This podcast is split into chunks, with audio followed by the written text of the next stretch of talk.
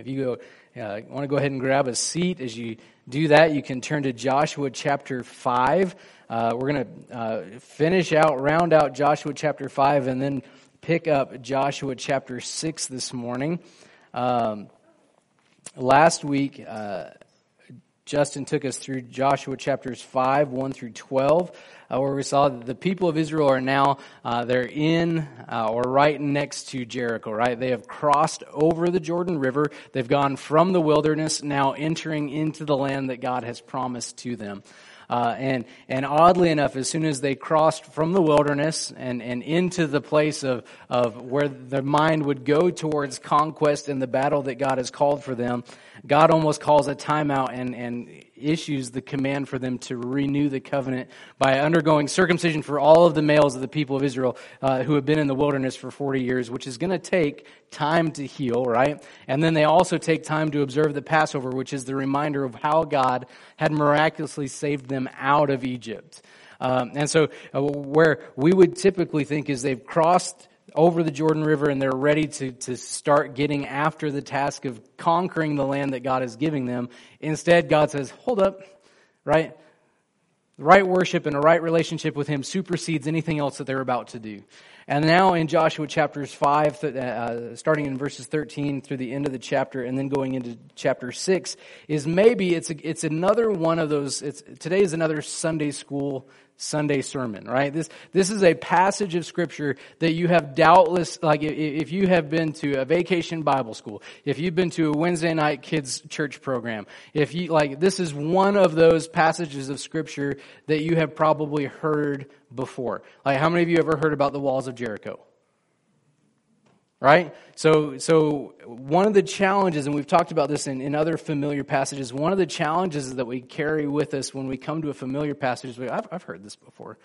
Okay, moving on. Let's, let's move to the next section. And yet, uh, I hope as we come to Joshua 5, 13 through 15, and then 6 through, uh, 1 through 27, uh, uh, even though it's a familiar passage, it continues to be God's living word that is breathing out and, it's, and it continues to be useful for correction, instruction, rebuke, all of those things from 2 Timothy chapter 3, verse 16. Um, and so, what we're going to look at this morning is, and we're bringing it back to bear with Joshua chapter 2. If you remember, Joshua had sent spies into the land. They had gone into Jericho, and Rahab, the prostitute in Jericho, had preserved them, protected them, and they issued a promise that she would be spared when the army of Israel comes back to conquer Jericho. All right, so we're going to pull that. That's that's kind of the frame of Joshua two. We've had a little bit of uh, uh, stuff happening in between Joshua two, and now we're picking back up at Jericho. So we're going to read the whole thing, so buckle up, bear with me. It's on screen for you, or if you have a copy of God's Word, you can follow there, starting in Joshua chapter 5 and in verse 13. It says, When Joshua was by Jericho, he lifted up his eyes and looked. And behold, a man was standing before him with his drawn sword in his hand.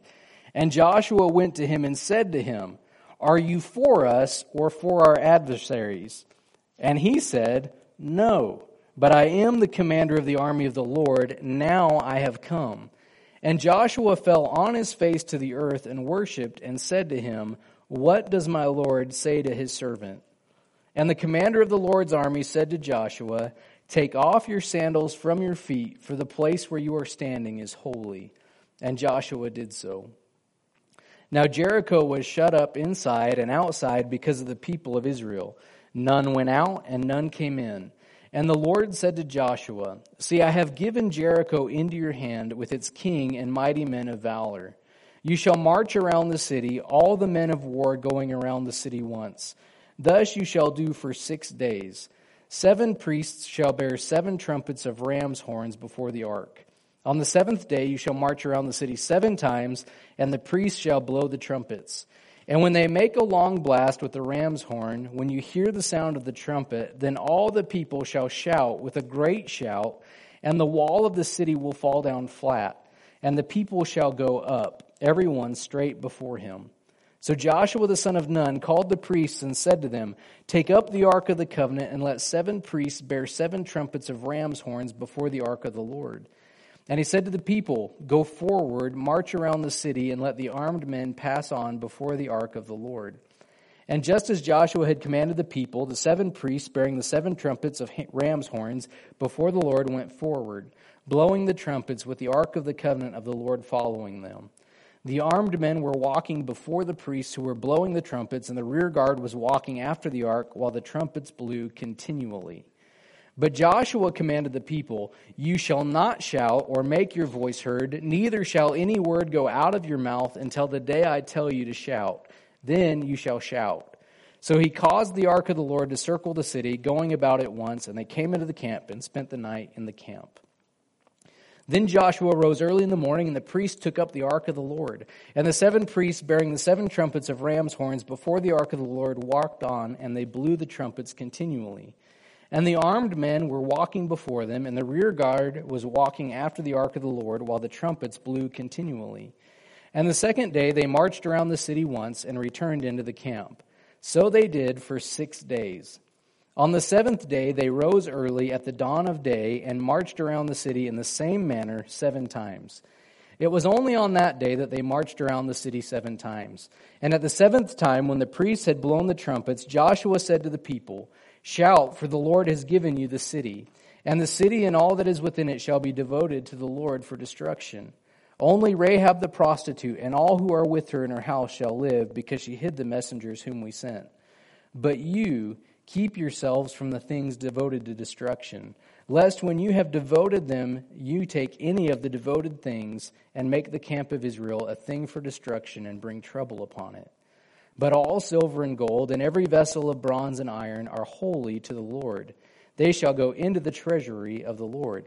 So the people shouted, and the trumpets were blown. As soon as the people heard the sound of the trumpet, the people shouted a great shout, and the wall fell down flat, so that the people went up into the city, every man straight before him, and they captured the city. Then they devoted it all in the city to destruction, both men and women, young and old, oxen, sheep, and donkeys, with the edge of the sword. But to the two men who had spied out the land, Joshua said, Go into the prostitute's house and bring her out from there, the woman and all who belong to her as you swore to her. So the young men who had been spies went in and brought out Rahab and her father and mother and brothers and all who belonged to her. And they brought all her relatives and put them outside the camp of Israel. And they burned the city with fire and everything in it. Only the silver and gold and the vessels of bronze and of iron they put into the treasury of the house of the Lord. But Rahab the prostitute and her father's household and all who belonged to her, Joshua saved alive and she has lived in Israel to this day because she hid the messengers whom Joshua sent out to spy Jericho. Joshua laid an oath on them at that time, saying, Cursed before the Lord be the man who rises up and rebuilds this city, Jericho. At the cost of his firstborn shall he lay its foundation, and at the cost of his youngest son shall he set up its gates. So the Lord was with Joshua, and his fame was in all the land. Breather. Okay. So they're getting ready to head to Jericho, chapter 5, starting in verse 13.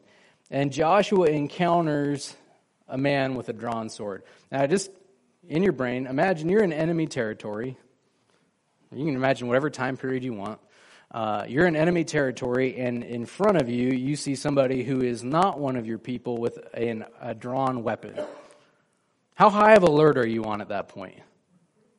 I would imagine you're, uh, you're pretty high alert, pretty like, what is going on? And what's incredible about Joshua is Joshua, the first time we ever see Joshua in Exodus chapter 17, he's commanding the army of Israel. Like he's leading the people of Israel into battle. So he's not just, he's not just a diplomat that's out there without his secret service guys and going, oh no, now what do we do?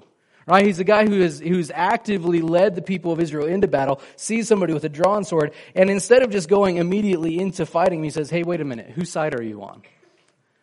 Now, keep in mind, they're in enemy territory. You would imagine that's a, that's a silly question. Like, whose side are you on? Are you on our side or are you on the other side? Uh, probably everybody that Joshua would expect to encounter would be not on our side, right? And yet he asks, whose side are you on? And, and, and the guy says, uh, I'm not on either side, which is kind of a, a, shocking response, right? Like, whose side are you on? I have a drawn sword. I'm, I'm just standing out here with a drawn sword. I'm not on anybody's side. But he gives an, an issue. He says, I am the commander of the army of the Lord. And basically, and here I am. It's the second time that this type of thing has happened. The first one is, is in Numbers chapter 22. If you remember in Numbers chapter 22, another really famous Sunday school lesson. Everybody heard of Balaam and his donkey? You know that one, talking donkey? Like that's a hard one to miss in Scripture, right? If you remember, what did the donkey see? What did Balaam's donkey see in the road? An angel of the Lord, and what was the angel of the Lord doing? Standing with drawn sword. Right? But the difference is, is the first time that we see this happen with Balaam, what did Balaam not do? Balaam didn't see. Had no idea. He was clueless. It was his donkey that saw. Right? And, and Balaam three times encounters this angel of the Lord, and three times Balaam sees nothing. And three times his donkey saves his bacon. Right? The first time he turns whew, wide out into the field. It's like, I'm not doing this. Second time, he like, he's in a narrower way and he like crushes Balaam's leg to get out of the way. And, and in both cases, do you remember what Balaam's response was to his donkey? Beat the snot out of that thing. Why aren't you doing what I'm telling you to do? And then the third time, the donkey just like, he has nowhere to go and lays down. Like, we're not doing this. And Balaam gets irate and finally the donkey talks and says, Hey, dummy. Can't move, right? Saved your life three times. And, and Balaam finally sees, like, oh, like there's an angel of the Lord with drawn sword, and the donkey just saved my life. Little bit different situation. Joshua doesn't like keep going and going like, "Oh, I don't care about you. We're just going to go around." Like the, immediately, this, we, we, see something that's unique between Joshua and Balaam, just in their condition to see the messenger of the Lord. But Joshua sees him, and his immediate response, as soon as this individual introduces himself is to fall in worship. As soon as Joshua hears, I'm the, I'm the commander of the army of the Lord and I am here, Joshua's immediate thing, think about this, the number one head of the people of Israel, top dog, guy making all of the decisions, giving all of the instructions, in charge of leading all of the people of Israel. There's no one ahead of him on the hierarchy chart his immediate response is to fall on his face in worship.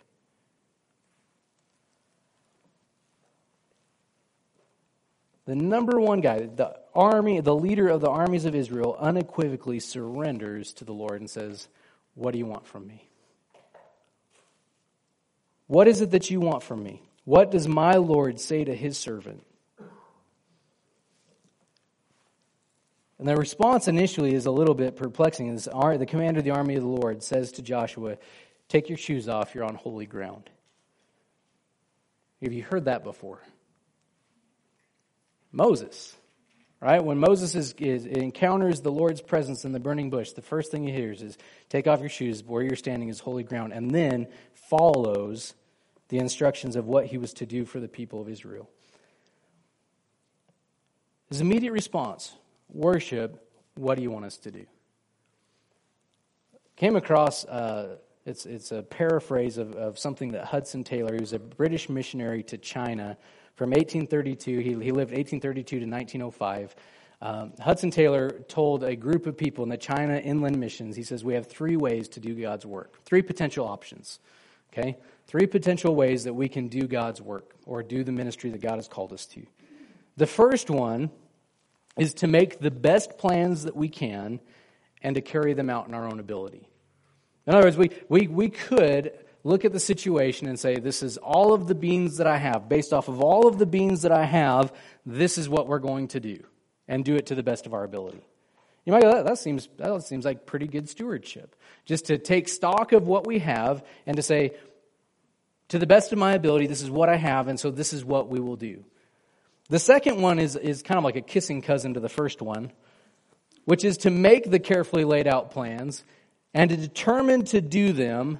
And then at the end of that process, we say, God, would you please bless the plans that I've made? Right, which is a little bit different than number one, because in number one, she's like, I just take stock of all that I have and I do it to the best of my ability.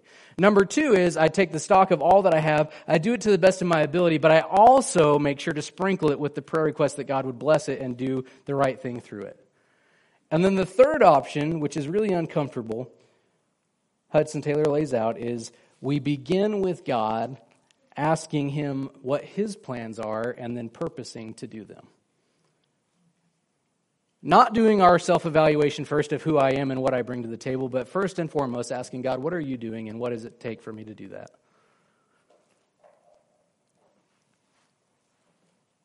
One of the immediate questions that might rise to our, our face on that is because most of us would say that the Lord has not appeared to us through a messenger with drawn sword. So say, like, if, if God were to appear to me in that way, it would be very clear for me what I ought to do. Like, this is, this is going to make it really clear what God's plans are for my life because, hey, guy with a drawn pistol just showed up and said, I'm the commander of the Lord's army, listen up. Okay, whatever you want. Most of you probably have not had that experience. And if you have had that experience, anyway,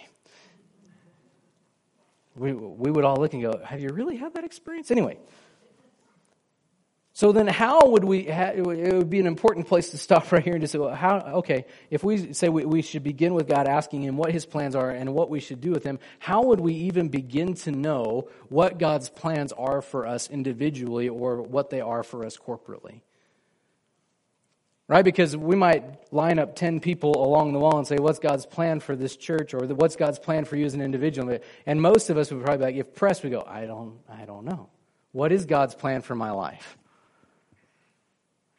And in some variations of that answer uh, throughout time, they say, well, God's purpose for your life is for you to, to, to be healthy, wealthy, and wise.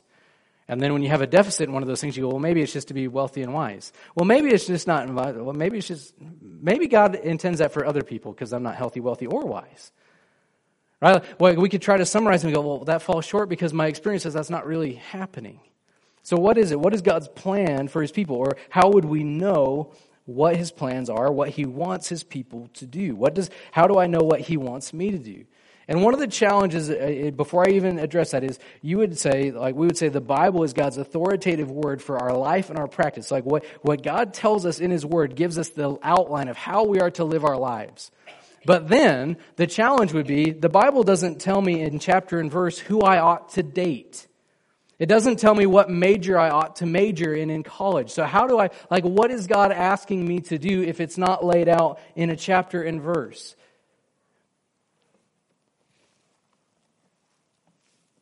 I would invite us to step back and say, what is the Bible absolutely clear on who God is and what he wants for people to follow him in faith filled obedience? The Bible is absolutely clear that you and I and every person on this planet are, are, are, are, falling short of his glory. Like we have sinned and pursued a different direction than following him.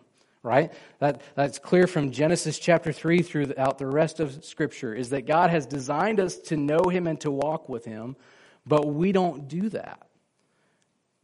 There's not a single person, Romans tells us there's not a single person who seeks after the Lord. There's not a single person, in one of us, who looks automatically to do what God has called us to do. Or the, the, there's not a single one of us, not just that what God has called us to do, there's not a single one of us who lives a life that is pleasing to Him in and of ourselves. But the Bible is also clear that God has, from the beginning, from Genesis 3 all throughout, that God is making a way for people to know him and to walk with him in a right and restored relationship. You see that uh, at the beginning when God provides a provision of, of clothing for Adam and Eve, and then he provides the provision of the law to the people in the Old Testament. Why does he give those? So that they might know how to live and to walk with him in a right way. And this is all funneling us towards in the New Testament Jesus, the eternal Son of God who takes on flesh to dwell among us. Not just to dwell among us so that we just go, wow, God's a really cool person but so that he might go in obedience to the cross, dying for our sin that has separated us from God. And then not only did he die for our sin, but then on the third day he rose in victory, conquering sin and death forever. We go, that all sounds really good. So, so phase one, knowing what God wants for my life, he wants me to have a right relationship with him that only comes through faith in Jesus. So then you still go, but that still doesn't tell me who to date and what major to take in college. It doesn't tell me what to eat for dinner. It doesn't tell me all of these other things. So then what? Let me say, then what then is laid out for those who place faith in Jesus? What does God desire for our lives after faith in Jesus? The number one thing that we see throughout Scripture is that God desires hearts that are rightly geared toward Him. He desires faith filled response to Him. Now, this might seem like a cop out, but if we have right responses to Him according to His Word, then those other decisions begin to filter relatively easily. That, that's not to say that there won't be times in your life where you go, there's job A and there's job B, and I just don't know what to do. My encouragement on job A and job B would be which one of those opportunities allows you, with the best conscience that you have available, to do the things that God calls you to do to be in faith filled response to Him. If job A pays more, but it, it, impedes you and your life in Christ, job B is better. Even though the benefits might be better in job A. Right? The, the, the major that says that this is the better career path, but it impedes my walk with Jesus might not be the best major for your life. Or it requires you to alter your priorities in life first. And you go, well, who should I date? The Bible actually is kind of clear on that one. It may not give you the name, but it gives you the qualities of the person that you ought to date. A person who, first and foremost, is what? Walking with the Lord. So if you go like, who should I date? Well, first of all, look around and say, who is faithfully serving the Lord? Which is completely different than what the world would tell us on who to date. The world would start with, who are you attracted to? Like you, you ought to be, you, you will be, you ought to be attracted to your spouse. But if that's the number one thing, guess what? Your spouse's looks will change, or their personality at some point will grate on you. They squeeze the toothpaste from the wrong spot. They hang the toilet paper in the wrong direction. They fold their socks the wrong way. They put a laundry detergent in the thing rather than in the, the, the thing where it goes. Like, that's just small things. Like, but first and foremost, do they have a heart that is gripped for the Lord? And can you serve the Lord alongside of them? Like, That funnels the list down. And then beyond that, I guess what I'm saying to you, if you hear me, sometimes we think of God's will as a laser, laser light of focus. That God's will is only found in this small one direction, and if I step outside of that, I'm going to get hit with a bolt of lightning. What I would alter, uh, offer to you instead is if we are, are, have our eyes fixed on faith in Christ and walking in a right response to Him, then it's not always a laser beam approach, but there is clear boundaries of what is and is not in His will. So identifying, is this honoring to the Lord in faith-filled response? Is this not honoring to the Lord in faith-filled response? There's a broader field of questions, and at times that will feel like it is laser focused because there's only one right choice based off of that. But we could spend our whole life trying to find a needle in a haystack of what God's will is for my life when He is first and foremost, He's just calling you to live faithfully in response to Him wherever He has placed you. And then beyond that, He's going to give you more and more opportunities to know Him and to walk with Him. But in this case, so in Joshua chapter 5, this is, so I would say this is descriptive rather than prescriptive. And what I mean by that is, not everybody, when they're seeking God's direction for the, their life, is going to be faced with somebody who shows up and says, with drawn sword, I am the commander of the army of the Lord, do this. But every believer in Christ will, in encountering God's word, will have confirmation or direction provided by the eternal word of God that is providing the right boundaries for how we ought to live and walk in response to Jesus. You still with me? And what comes of this, so you notice that Joshua's first response, he says, What does my Lord say to his servant? The right response to God's word when he's speaking through his word by his spirit is what do you have to say? I'm ready to do it. In 1 Samuel chapter 3, we see a similar response from another one of uh, the people that God uses in the history of the people of Israel. Uh, Samuel is, uh, is, is a, a, young boy that has been given and dedicated to the Lord. His parents uh, uh, uh, prayed for him and then allowed him to be raised in the temple by the priest Eli.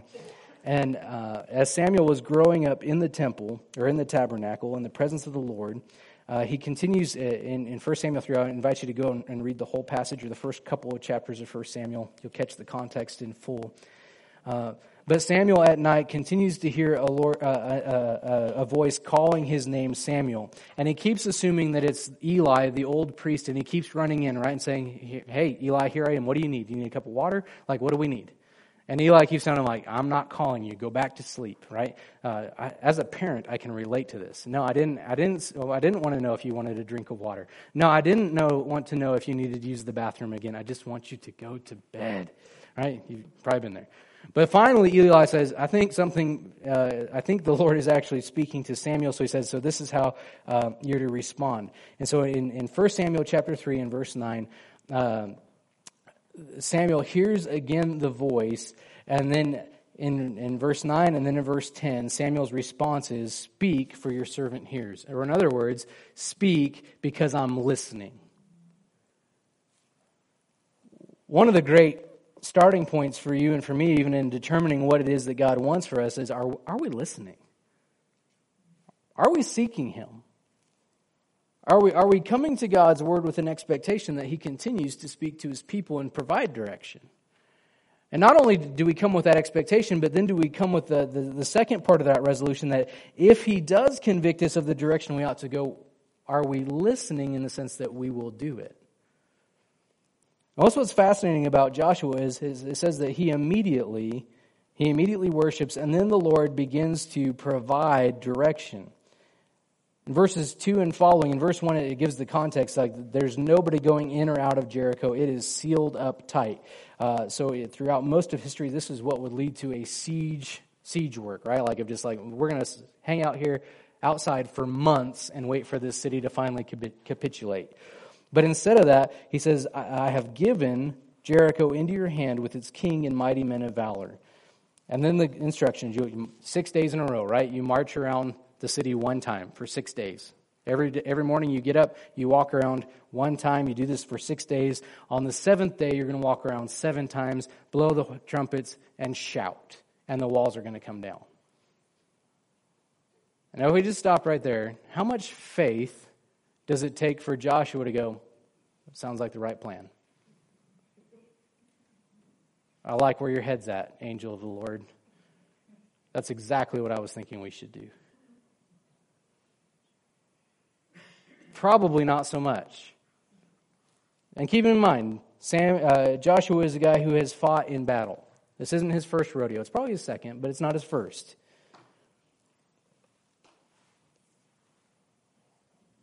from a human face value perspective, does this make sense?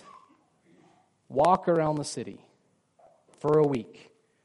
And the last day, really up your efforts in walking and then blow the trumpets and shout, and the city will be given into your hands. I mean, I've not been a part of a whole lot of sieges, uh, but I've been to a lot of football games where people yell a lot, and I, I've not seen stadiums fall down. Right? Just, just imagine, like college football has started, professional football starts today. Just imagine, like this great group of people walking around a stadium. Uh, so their team's going to play there next Sunday. We're going to walk around once every day. And on the seventh day, right before the game time goes, we're going to walk around seven times. We're all going to shout really big, and our team's going to win. Let alone the stadium just fall on its face. Right? Like if you saw a, a, crowd or a group of fans do this at a sporting event, you go, you guys are you got some weird traditions. That seems really exhausting. How much how much faith to walk around a city for a week trusting that this is the way that God is going to deliver it into their hands. And verse 6 says, So Joshua the son of Nun called the priests and said to them, and then lays out, do exactly that. Like the idea of so is like, so, so Joshua's like, okay. Immediate obedience. Immediate worship, immediate obedience. Calls the priests, communicates God's direction. And then you think, well, man, maybe one of those people would say to Joshua, like, are you sure this is the right direction? But then in verse 8 it says, And just as Joshua had commanded the people, the seven priests bearing the seven trumpets of ram's horns before the Lord went forward, blowing the horns, marching. Verse 10 it says they're not going to speak for the first six days as they walk around. They're not speaking, they're not shouting, they're not doing anything. The priests are just blowing the horns continually, but there's no talking, there's no yelling, there's no taunting. They're just walking in silence around the city of Jericho.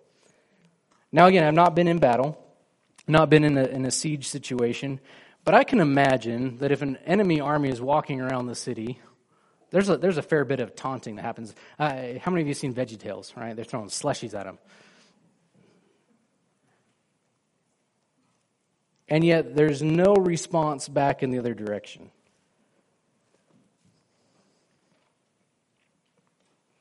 My senior year of high or senior year of college, I was at the University of Utah, and, and for a couple years we had a really good football team. My senior year, the football team wasn't that great, uh, but some friends and I resolved we, we were going to drive to Laramie, Wyoming, and go to the Utah University of Utah versus University of Wyoming football game. And I don't know if you know this, but this, like Wyoming doesn't like hit the radar as the greatest football uh, program in history, but it is a super hostile environment. Like they were like throw batteries on the field. Like uh, the game that I went to, like Wyoming fans come over and start fights, and there's fist fights going on in like the, the fan sections. Like it's it's a fun environment, and by fun I mean you just keep your head down, enjoy the game, and go home. Right. Uh, so I was a senior. I was involved in the campus ministry. We had gone with uh, several several people from the same campus ministry, and we had I think they were they were maybe sophomores in college. Long story short, we got whipped. We're going home beaten in the great wisdom of how we decided to do things, we parked uh, on Greek Row next to all the fraternity houses. Uh, and if you don't know this, by the end of a football game, most of those guys are well sauced. and uh, so we're walking through, and, and, and we have our Utah shirts on, our Utah hats on, and, and man, they're just they're just taunting. And uh, I was like, I just want to go home. Like we got beat. I don't don't want to get beat up in Wyoming because I just saw what they did in the stands. Like I just want to go home. I had these two guys that were with me that decided it'd be a really good time to taunt Wyoming fans back in response. So they start yelling at them, right? And like, and like trying to, like, just, just being dumb. Just because they're frustrated, we lost. They're like, we have a long drive home, and they're just frustrated. And one of the guys goes, Well, Zane, you have our back, right? And I said, If you don't start it, I have your back. All right? If you start it, you're on your own. I'm out of here. I'm not doing this. But like, if you keep your mouth shut and they just and something goes like, then we'll probably have a different outcome of this. But if you start it, okay, they went, okay, we're done. Like as soon as they realized that all of us older guys that were with him were like, we're not doing this, right? Okay, we'll just be quiet and walk. Okay, but that's football game, right? And and and and just the the back and forth, right? That that would happen. And yet the people of Israel commanded, don't say a word, don't shout, don't say anything until the seventh day or until I command you. Now just imagine six days, getting up in the morning, walking a lap around the city and coming back. Six days with no tangible or visible result from what you're doing. God says, get up, walk around the city every day. Every day you do it, you do it in silence, and every day for six days is the same as the day before. No visible, tangible evidence that this city is going to fall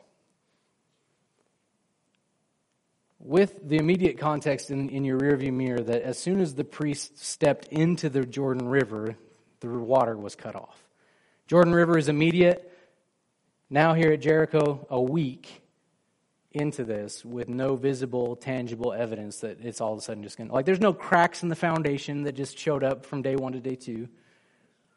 The people up on the wall are still doing whatever they were doing on day one, two, three, four, and five. And even in fact, on day seven, when you begin to walk around and you, and you go seven times, six times around, there is still no visible, tangible evidence that this is the right thing to do. In terms of like, this is the way that God will provide for it. And then, on the seventh day, on the seventh lap, Joshua issues right before this. He issues the like the, the, the, instructions, like the whole city is given to the Lord; it's to be destroyed. And we've talked about this a little bit. I'm not going to go way into it again of uh, how we reconciled the destruction of an entire city.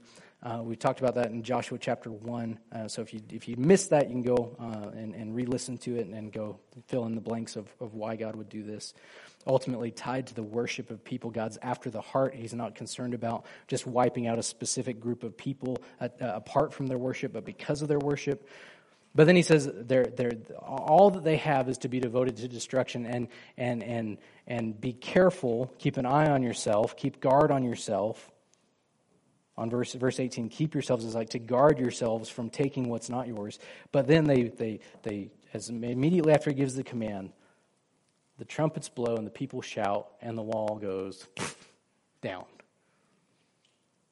And the people go up and they destroy the city just as god told them that they should do just as god had told them that they would do what's one of the things that sticks out in this though is that uh, maybe as a child, when we would teach this lesson, or when we learned this lesson, uh, maybe it's because we were uncomfortable with it, or maybe just because it's the way that we thought it would it happened. Is how many of you learned that like it was like, or maybe that you just carried the thought with you that the city of Jericho was was destroyed or totally ruined when the walls fell. Like that was the moment where battle's over. And it actually says that the walls were flat, but then the people went in and laid the city to destruction after that. So God provided the means for the city to fall, but he still issued the command for the people to go in, which they did.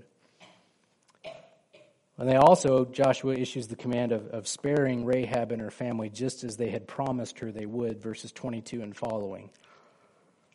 Remember that she had tied a, a, a, scarlet cord in her window and it was to gather all the people from her father's household in there. And anyone that was in that room, in that part of the wall, would be spared. What's incredible about this is that in the, in the heat of everything, all things being laid waste, they do exactly what they promised to Rahab.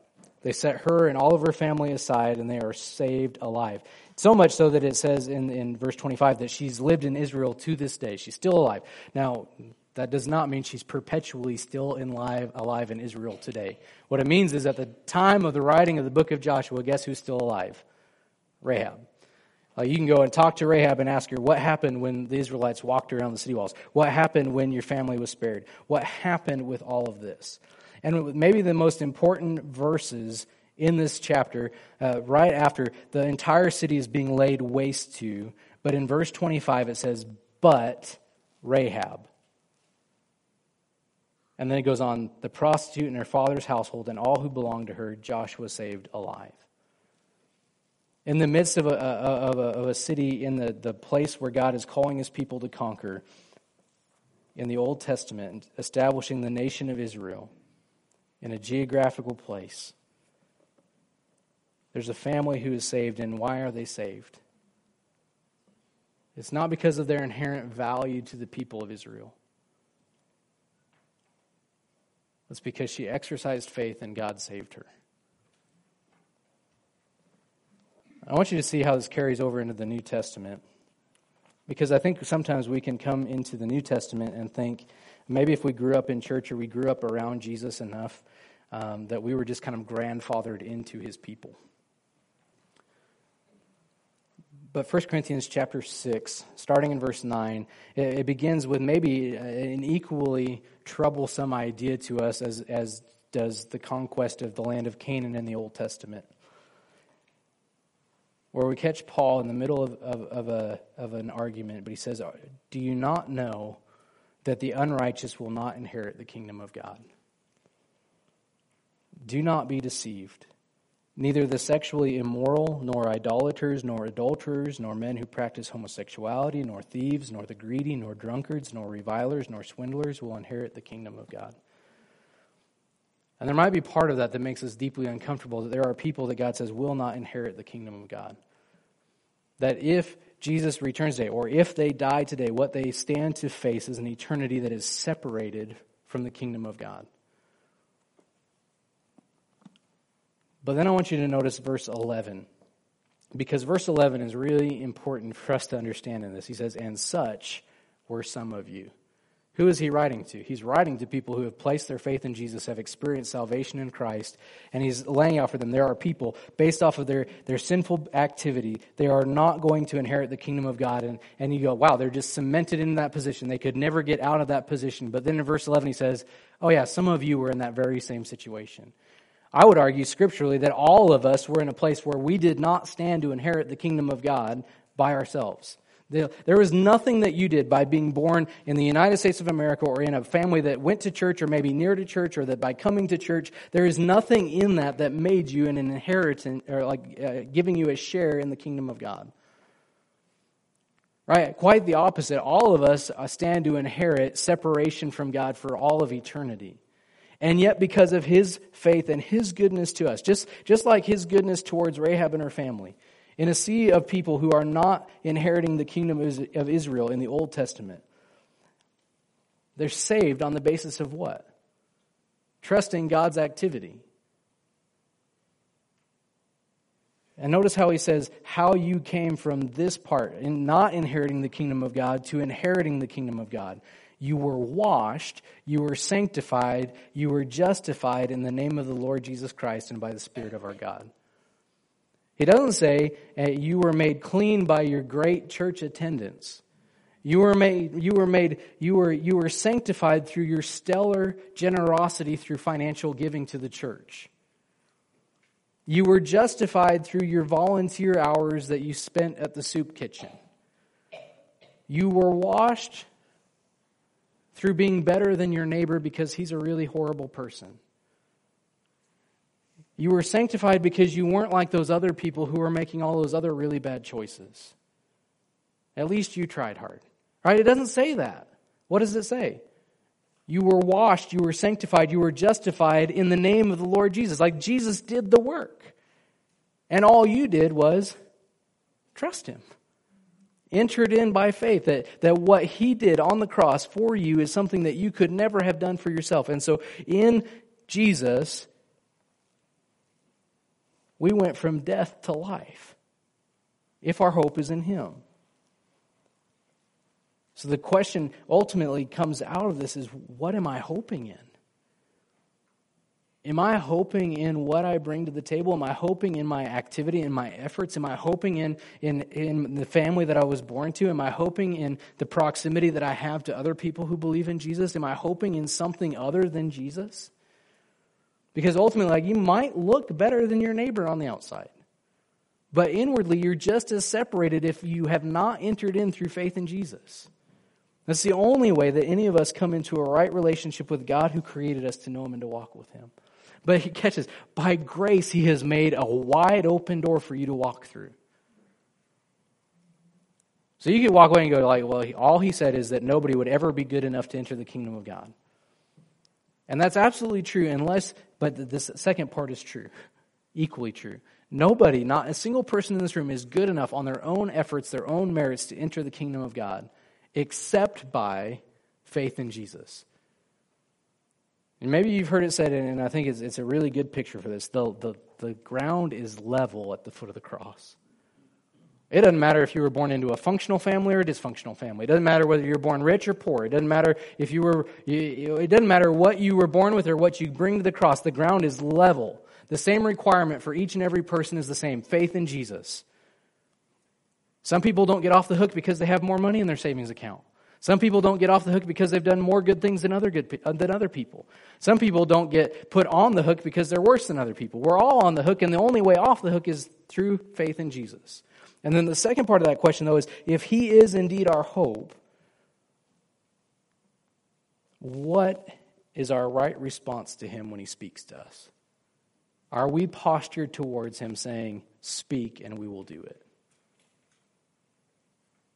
And in the making of all of our plans, are we just heaping up our plans and then praying a sprinkling of God's blessing over the top? Or are we saying, Lord, what do you want? And we'll do that. Individually, corporately, is that what marks us? Lord, what are you doing? We're your servant. Speak.